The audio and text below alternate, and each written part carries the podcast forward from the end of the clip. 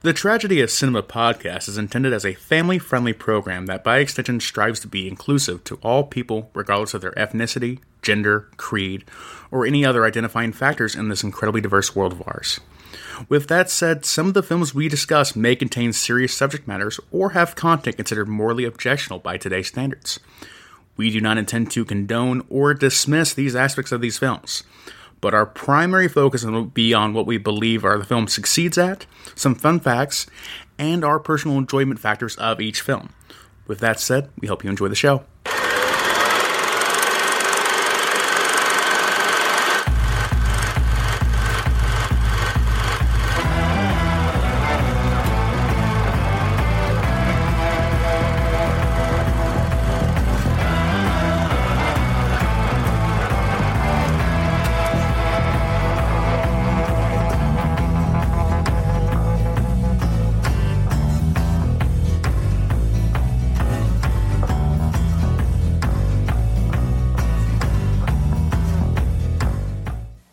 Oh, no phone call.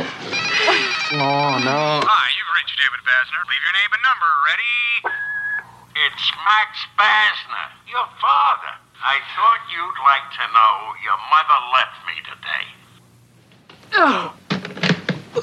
What? Life's been good to David Basner. Would it be possible afterwards to uh, have a drink? No, it wouldn't. Hey, is my nose bleeding? Huh? I just got tagged. He's managed to become a success. Basner's the new creative director. He's good. And I wear bikini briefs. Without becoming an adult. You're just, um. Oh, childish, immature, and selfish? That's right, I am. Do you know how much money I make for thinking this way? It is economically unsound to grow up. You're right. But what happens when a guy who never grew up So, mom left. You see anyone else here? has to adopt his parents? Mom, why don't you put on your shoes and come out of the cage? Put it back. Put it back. Shame on you. I was going to get rich and move into a luxurious mansion, and my parents were going to come visit me once. And they were going to say, Oh, what a nice mansion. We love you, David. And I was going to say, I love you too, Mom and Dad. Then they were going to go away and die. I know you hate me. But you have to help me. I've heard from you three times this year. Dad once Merry Christmas, once give me hockey tickets, and now once your mother has left me. I know you want to leave. What have you got, a blonde on the other pillow?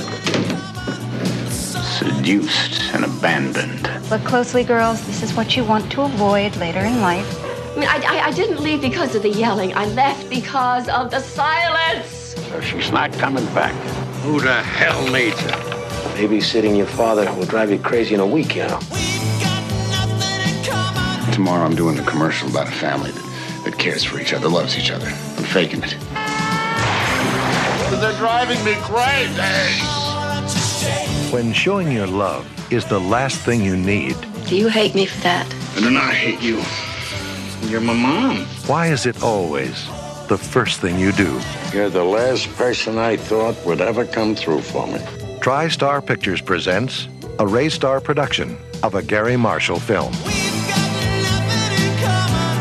It's a comedy and a drama, just like life.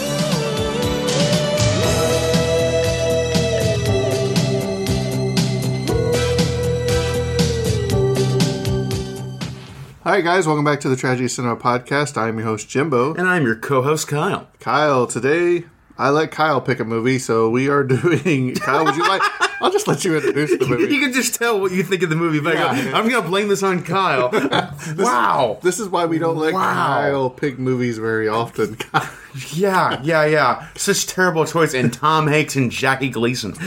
Uh, okay, Jimbo, fine. Today we chose to cover nothing. We chose to cover We- we did? nothing in common. really, really, The- let me go back to the uh, message I got uh when I accidentally texted you at like 2 a.m. 11.30 in the morning and then you couldn't 2 go back to a.m. sleep. 2 a.m. Uh, so- did I do for you, Kyle? The so, so what, what, are we, what are we covering, Kyle? Yes, we're covering the film Nothing in Common. and I'll get right into the full. And no, that's not a go right documentary about this podcast either. Although it is an accurate reflection. so, uh, before we get style, uh, styled, started, Kyle. Styled started. Yeah. Smoothest start ever. Hey, um, you know what? Your hair's coming back. Slowly Eyebrow- but surely. eyebrows are The- starting to come back in too. Eyebrows are Looking about pretty good. halfway where I want them, but the hair's coming back very well. Your- yes, hair I appreciate grew back it. really fast. I'm- I, guess really the did. picture next week. Just Yeah. show now. But Yeah. Kyle, before we start, um, this stars uh, Jackie Gleason, who's probably he's a legend in comedy. Um, probably most famously known for his role in Honeymooners. Um, I think where he played was it Ralph? Yeah, yeah, yeah. But literally, uh, literally, a, a forty-year-old, a forty-year career of doing Right. basic comedy legends. and uh, Tom Hanks, which obviously needs no introduction. yeah, same So- forty-year career. So Kyle, um, do you think that you could uh, think of a movie where a younger comedian and a legendary comedian perform together, like these two did? uh, either before or after this film. Not off the top of my head easily.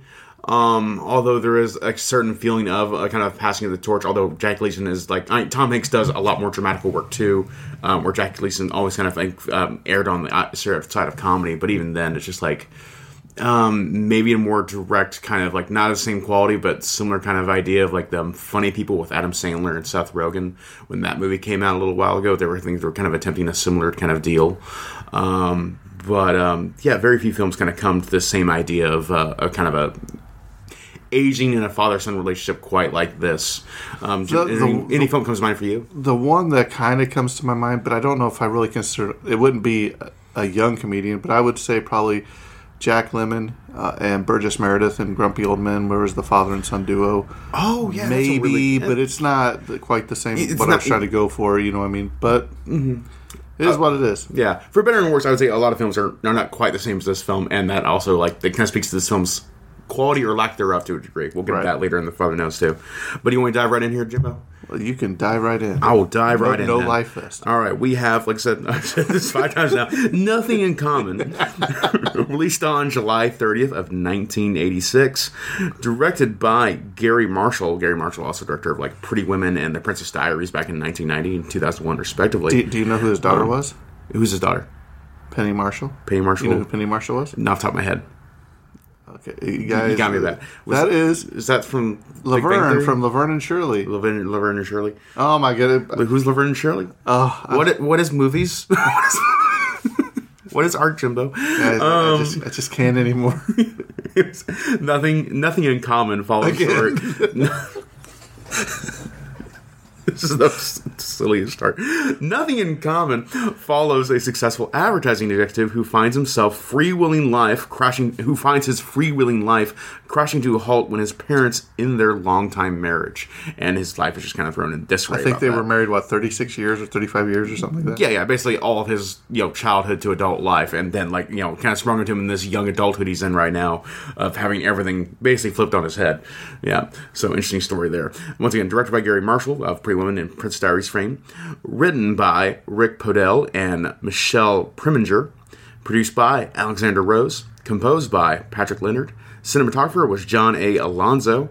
Edited by Glenn Farr, and casting directors were Jane Alderman and Shelley Andreas opening weekend, this film made 3.2 oh 3.3 million dollars. Adjusted for inflation, it'd be about 9.2 million dollars. Blows my mind that just like 40 years later, money's like worth three times three times less than it was back then. Um, gross worldwide though made a good product though. Um, it made a, a product of uh, thirty-two point three million dollars, and just for inflation, that made about ninety point seven million dollars. Um, this film doesn't have a budget that I could find, so overall we don't know how much the movie cost to make, but gonna assume not very expensive, not very cheaply, around the, the ballpark of an average film that time. Kyle, What's this, Jimbo? uh, I, w- I was wrong. you were wrong. Yeah, it, it's not Penny Marshall uh, dad. Uh, Penny Marshall's dad was actually Anthony W. Marshall. But Garry Marshall does have two daughters, uh, Kathleen Marshall and Lori Marshall. So my apologies, I misspoke. I feel I feel like Kyle now. just a constant fraud. Yeah. Wow. All these years, I thought Garry Marshall was Penny Marshall's dad. I feel like I feel like a millennial right you now. just crossed into an alternate universe. You are from the universe where that was true. I, I started thinking about it, and I'm like, you know, I better look that up because I'm not sure. Man, I would have liked Facebook correcting you like three weeks later. I think that would have been more fun. okay, moving on here. Um, we're going to go ahead and hit the awards, which we only have just one. Um, um, in 1987, it had the nomination for the funniest actor in a motion picture in a leading role. That was nomination to Tom Hanks for the American Comedy Works, uh, the American Comedy Awards. Yeah, too. And this film isn't much of a comedy, really. I think it's more of a drama and romance story for sure. Uh, my personal opinion. The comedy is kind of distant third, if you will, to this. Like there are comedic moments, but just in kind of like the natural levity of life, of no one not wanting to take things too seriously. Um, anyway, some technical details of the film. This film has a Dolby Sound Mix surround sound system uh, for its um, um, audio recording mastering. This is a color film done by Metro Color in Culver City, California. Um, camera used was the Panaflex camera and lenses by Panavision.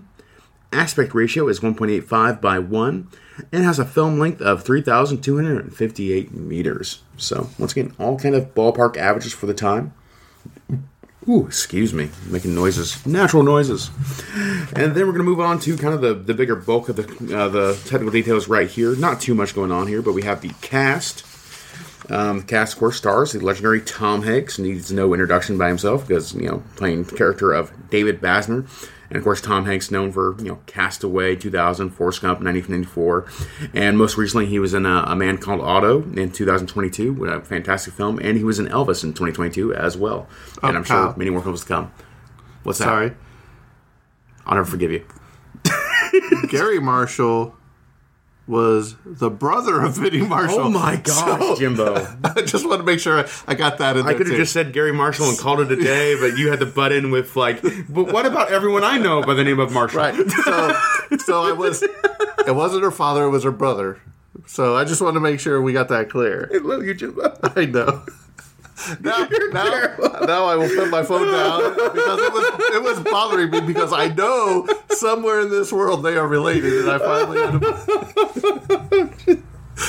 Sorry, sorry, oh, folks. Now back to gosh. our regularly scheduled programming. Moving on. We of course have the secondary co-lead of this film, Jackie Gleason, playing the character of Max Basner. Now you know who Jackie Gleason's father was, right? Mr. Gleason. Was he also a marshal? oh gosh. Okay. No, this dog's name was Marshall. Um, this was Jackie Gleason's last film. Unfortunately, I believe he passed away just the year after, in 1987, if I'm correct. Maybe 88. I can't remember now.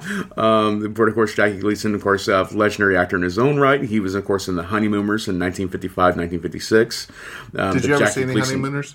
I never. I I probably seen clips of it, but I never like sat down Great and watched TV the show. show. Great TV Uh, show. I've heard nothing but good things about it. I have no idea how well it holds up now, but still, Jackie Gleason, great actor. Um, he's also, of course, the Jackie Gleason Show from 1949 to 52. He was in the film The Hustler in 1961, and he was the um, um, uh, he was Smokey in Smokey and the Bandit in 1977, and the other two films after that. So legendary actor in his own right in that respect too, and uh, just did a terrific performance in this last performance here. Um, great actor.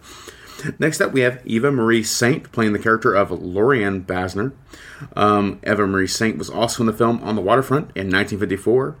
North by North, North by Northwest, North, jeez, North by Northwest in 1959, and the film Exodus in 1960. Next up, we have Hector Elan, eh, Elilon- Elizondo and you know, playing the character of Charlie Gargus. Hector was also in the film Pretty Women in 1990, The Princess Diaries in 2001, Runaway Bride in 1999, and he was in the TV show Chicago Hope from 1994 to 2000. Yeah, um, Hector was a, I guess, a, a kind of a, a favorite actor of Garry Marshall himself because he appeared in many. Those, those are also Garry Marshall films he was in. Right. So interesting there, interesting relationship. The next up we have Barry Corbin playing the character of Andrew Wooldridge, the um, the, um, the the owner of the airline company this film uh, um, is uh, trying to get an advertising contract for. Um, Barry Corbin, um, uh, also a very well known actor in his own right for many films. Oh, not a well known actor, but he appeared in a lot of films as a character actor. Character actor. Um, let's see. Recently, he's been in the Tulsa King show for five episodes in 2020 22 to ongoing still right now. He was in the War Games movie in 1983. Uh, most recently, he played the Undertaker in the film Killers of the Moon, Killers of the Flower Moon in 2023, the most recent Scorsese film. Um, but his most um, memorable role for me, which I think is kind of ridiculous but also really funny, is that he was in the Command and Conquer Red Alert 2 game and its expansion from two, the year 2000 and 2001. And oh boy, a young Kyle spent probably maybe hundreds of hours playing that game and watching cinematics of of Barry just devouring the scenery, being Gen- General Ben Carville, just absolutely being awesome in that game, and that's his most memorable role for me, which I think is kind of funny. So Barry Corbin, also awesome, love him to death. Um, next up, we have Bess Armstrong playing the role of Donna Mildred Martin. Bess Armstrong was also in the film Jaws 3D in 1983. Um, High Road to China, also in 1983, and the film Lace in 1984. Next up, we have Sela Ward playing the role of Cheryl Ann Wayne. Sela Ward was also in the film Independence Day Resurgence in 2016, The Fugitive in 1993, and she was in the CSI show in New York, the New York division of the CSI shows, and I believe she was in there for like six years, something like that. I forgot to write down the years for that one. Next up, we have Cindy Harrell playing Shelley the stewardess, who you see at the beginning of the film, having um, clearly had an encounter with Tom Hanks's character while on duty. Um, then we have Carol Messing playing the role of David's secretary. Carol Messing was also in the film The Color of Money in 1986. Oh, Cindy Harrell, she was also in the film Falcon Crest 1981. I skipped over there right there. Next up, we have Bill Applebaum playing the role of Ted Geller. Um, Bill Applebaum was also in the film Pretty Woman in 1990. Then we have Mona Lyden playing the character of Misha. Mona Lyden was also in the film Overboard in 1987. Then we have Anthony Starke playing the character of Cameron. Anthony Starke was also in the film License to Kill in 1989. Julia Alonso played the role of Rick. She was also in the film. Uh, oh, sorry, Julia Julio, the man's name, was also in the um, film Louie and Liz in Beverly Hills in 1986. We have Jane Morris playing the role of Dale. Jane Morris was also in the film Frankie and Johnny in 1991. Dan um, uh, Castellaneta playing the role of Brian. Dan Castellaneta was also, of course, um, playing Homer Simpson in The Simpsons in 1989 to ongoing. Like, wait, yeah, The Simpsons. Yeah, yeah. Jeez, it's been how long has it been? I was just trying to do. years, I was trying to do the 38 years or math in my head. yeah. It's like that's yeah, it's like thirty five plus years now. Like seen eighties into It's now. older than like, Kyle. It is older than me. Um, then we have Mike Hagerty playing the role of Eric. Mike Hagerty was also in the film Somebody Somewhere in 2022. And then we have Jeff um, um, Milchowski playing the role of Lewis. Lewis and Jeff was also in the film The Cable Guy in 1996. And that's going to conclude the cast list of Nothing in Common. So, Jimbo, let's move on to some cool trivia for the film. Well, Kyle, why don't you uh, give us, since there's not a lot of trivia, why don't you give us a little bit of a of a, a rundown of the movie The rundown of the movie itself. Um, without looking at your notes? No, no, I, well, of course. How much notes do I have, Jimbo? Right? um, uh, well, Tom Hanks' character, David Basner, um, he is. Uh, I think this story is kind of uh, it's it's it's a young adult story for many respects. Like not like young adult as a teenager, but as a young adult as like guy Early in his career. late twenties, early thirties, just getting in the cusp of his uh, like his big career, basically like that, as playing as kind of a. a kind of an ad executive to some degree, but not a, quite an executive level yet, but just on the cusp of it to a degree. And uh, clearly, um, like he's the top guy going on right now. Like he's the hot new kid on the block who's gonna make millions if he does everything right here. Um, and uh, he's clearly on the cusp of it all um, when he um, has the opportunity to secure this contract um, for an airline company to do ads for them. Who uh, Barry Corbin's character Andrew Wooldridge, and he um, is on the cusp of it right as soon as he's kind of in the midst of like trying to juggle his life of sleeping around a lot and also trying to be an ad executive for this company.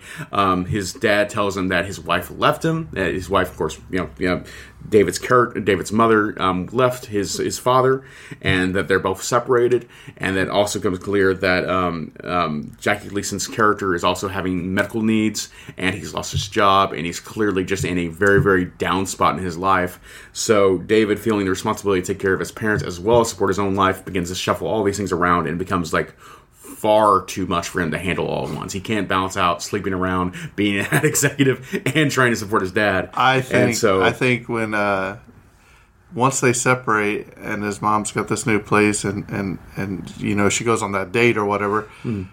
and I think it is a probably the highlight of the movie is when Tom Hanks goes and knocks on that door of that lady and she has that guy in the bedroom, Yeah. and he just goes on that rant about everything. Oh, yeah. and it's he's having a nervous breakdown at that point, and he climbs in bed with the guy or whatever. Yeah, he clearly has no idea how to handle the situation at all. And It he's drunk at that point, too, Yeah, yeah. he's drunk, being very inappropriate, very messed up, and it's clearly that he's he's kind of reaching a critical threshold of like his ability to juggle all these aspects of his life that are important to him, but still trying to be a responsible adult at the same time. Because like he's supposed to be a very caring character, but it's very clear like he just can't shuffle all this at once, and so this kind of hitting this critical threshold causes him to refocus everything that's important to him in his life, and so he kind of stops his kind of bit more sleazy behavior, sleeping around. So he finally finds the girl that actually he's always loved. Um, he finally um, he kind of recommits his love to his father and grows his relationship there, and he kind of diminishes his um, his um, kind of uh, over focus on his career. Kind of as a thing, so he kind of refocuses his life. Of like, hey, it's not about making all the money in the world and sleeping around as much as possible. It's actually about like finding love, finding those deeper connections, and as well as like having a more uh, healthy relationship with your work in general.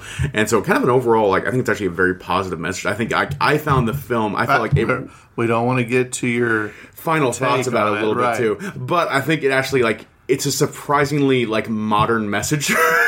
I think in many cases right now because I feel like like yeah, I think this film applies now more than ever than perhaps even it did apply in the mid 80s. Yeah, granted, it applied in the mid 80s too, but I also I found the story relevant today. It felt to me, so we'll go for there. So that's the overall plot of the film, or, two, or the overall vibes I feel like they were going for that registered with me, resonated with me. Um, so that's what I kind of think the film was about overall. So Jimbo, take it away. Let's All get right, this let's get short list of this trivia. just- there's not much at all. So, Yeah. um, if you notice, there are several uh, references to the legendary Beatles Ringo Starr Mhm. um, in the movie, where David aims at being a fourth partner in the film, just like Ringo was the fourth person to join the Beatles. David plays with them drumsticks the whole movie, you know. Yes. Uh, which was also a reference to Ringo being the drummer.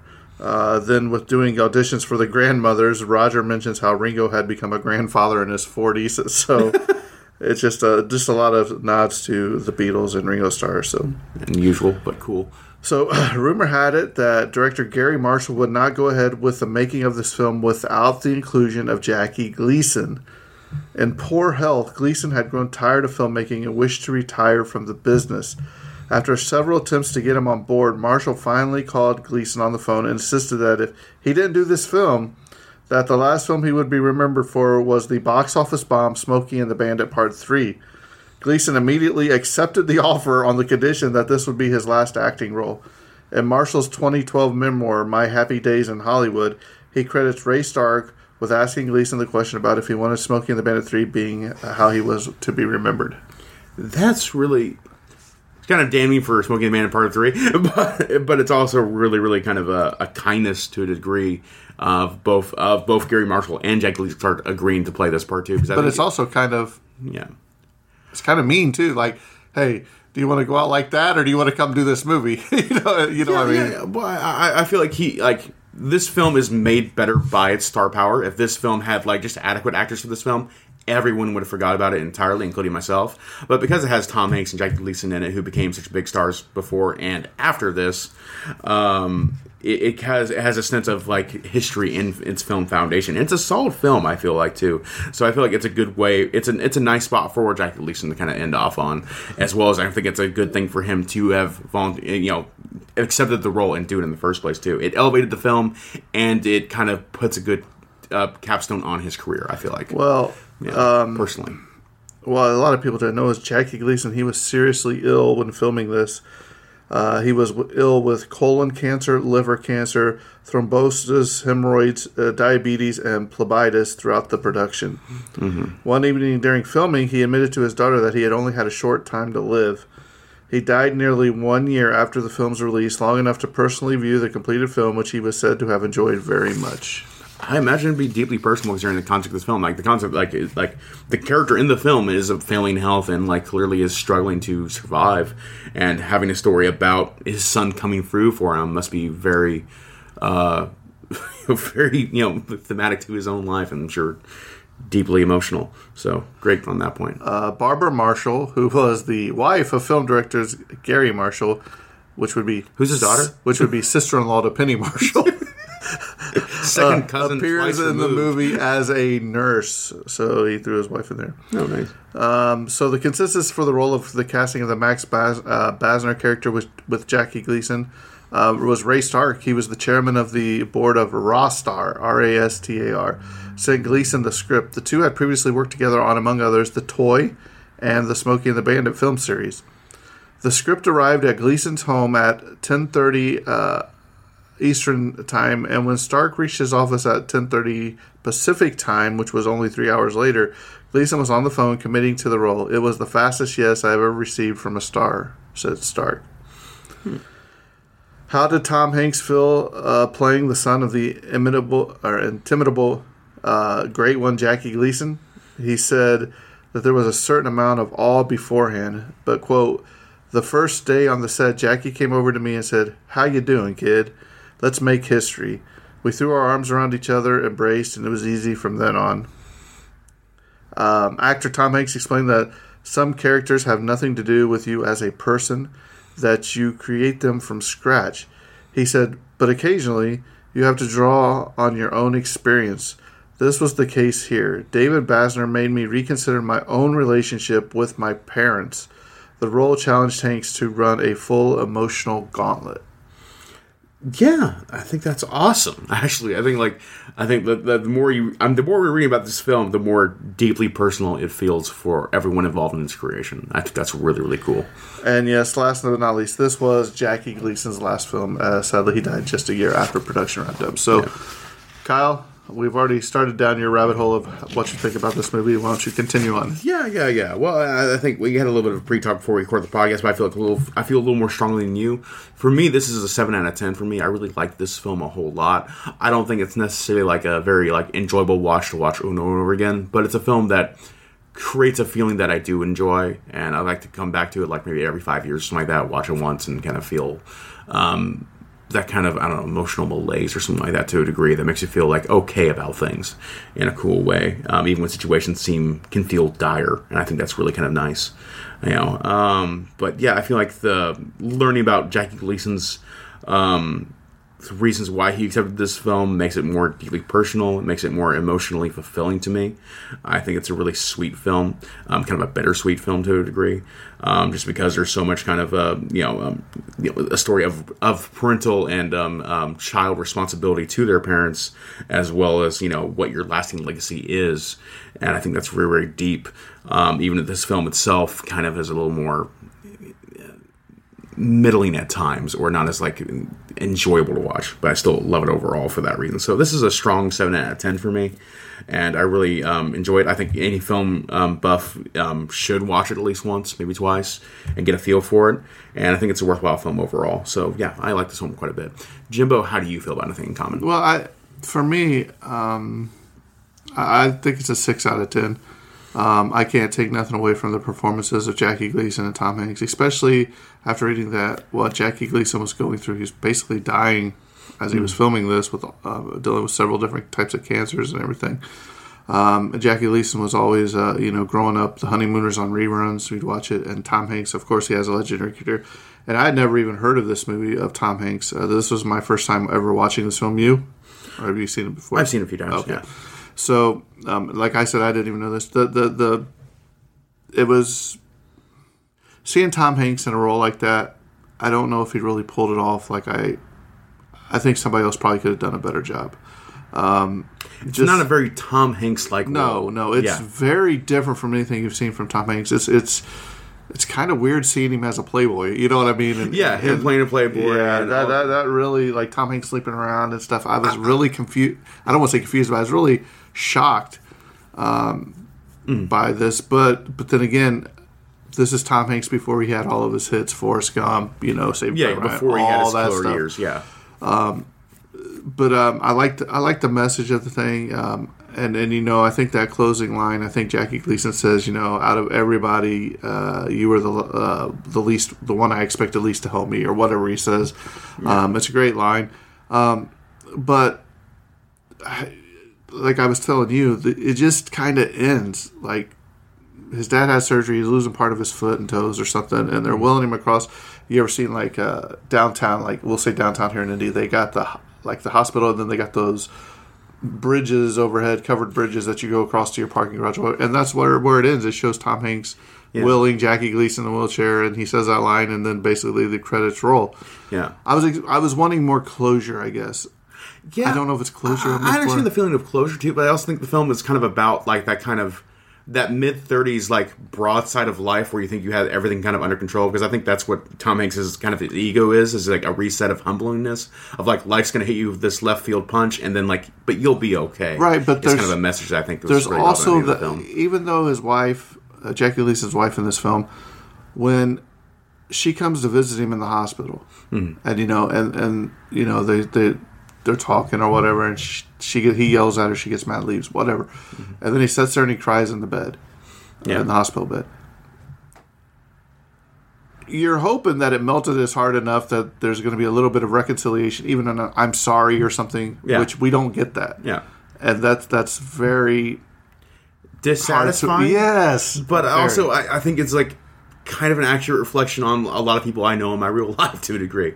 You know, like yeah, you do want to say that thing, but that doesn't happen as always we wish. You know, that kind of unsatisfying conclusion is something I've encountered many times before in real life.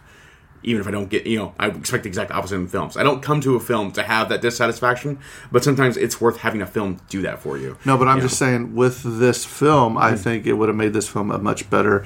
Not saying that they get together and and all that live happy ever. He could. Yeah. have at least been because you obviously he was So- remorseful. Yeah. but just to say, you know, I'm sorry, you know, the last 35 years I ruined your life. Yeah. Something like that. Because obviously he is remorseful about it. If he would have brought closure to it, Yeah. I think it, this film would have jumped up at least to a seven, seven and a half for me. Mm-hmm. So, something about yeah him having the courage to admit to it like hey i'm actually kind of a suck Right. I actually kind of suck like yeah yeah you do so but they still love you, know? yeah, so not bad, Kyle. You did pretty good picking a film. Maybe we might let you pick one again in the future.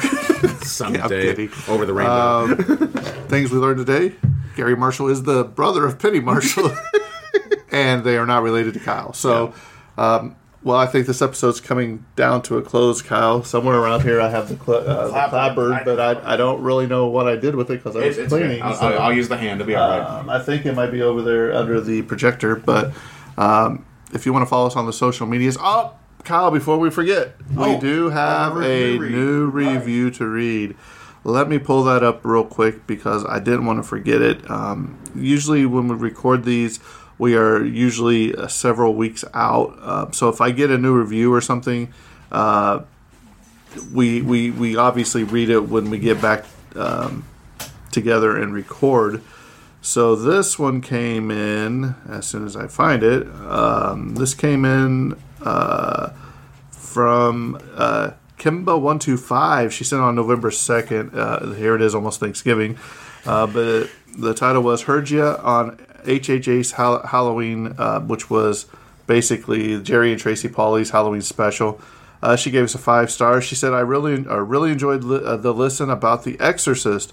Looking forward to more listening. Thank you, Kimmy." And she gave us a thumbs up too. So, awesome Kimmy, Thank we you. thank you for listening. Uh, Jerry and Tracy are great friends of ours.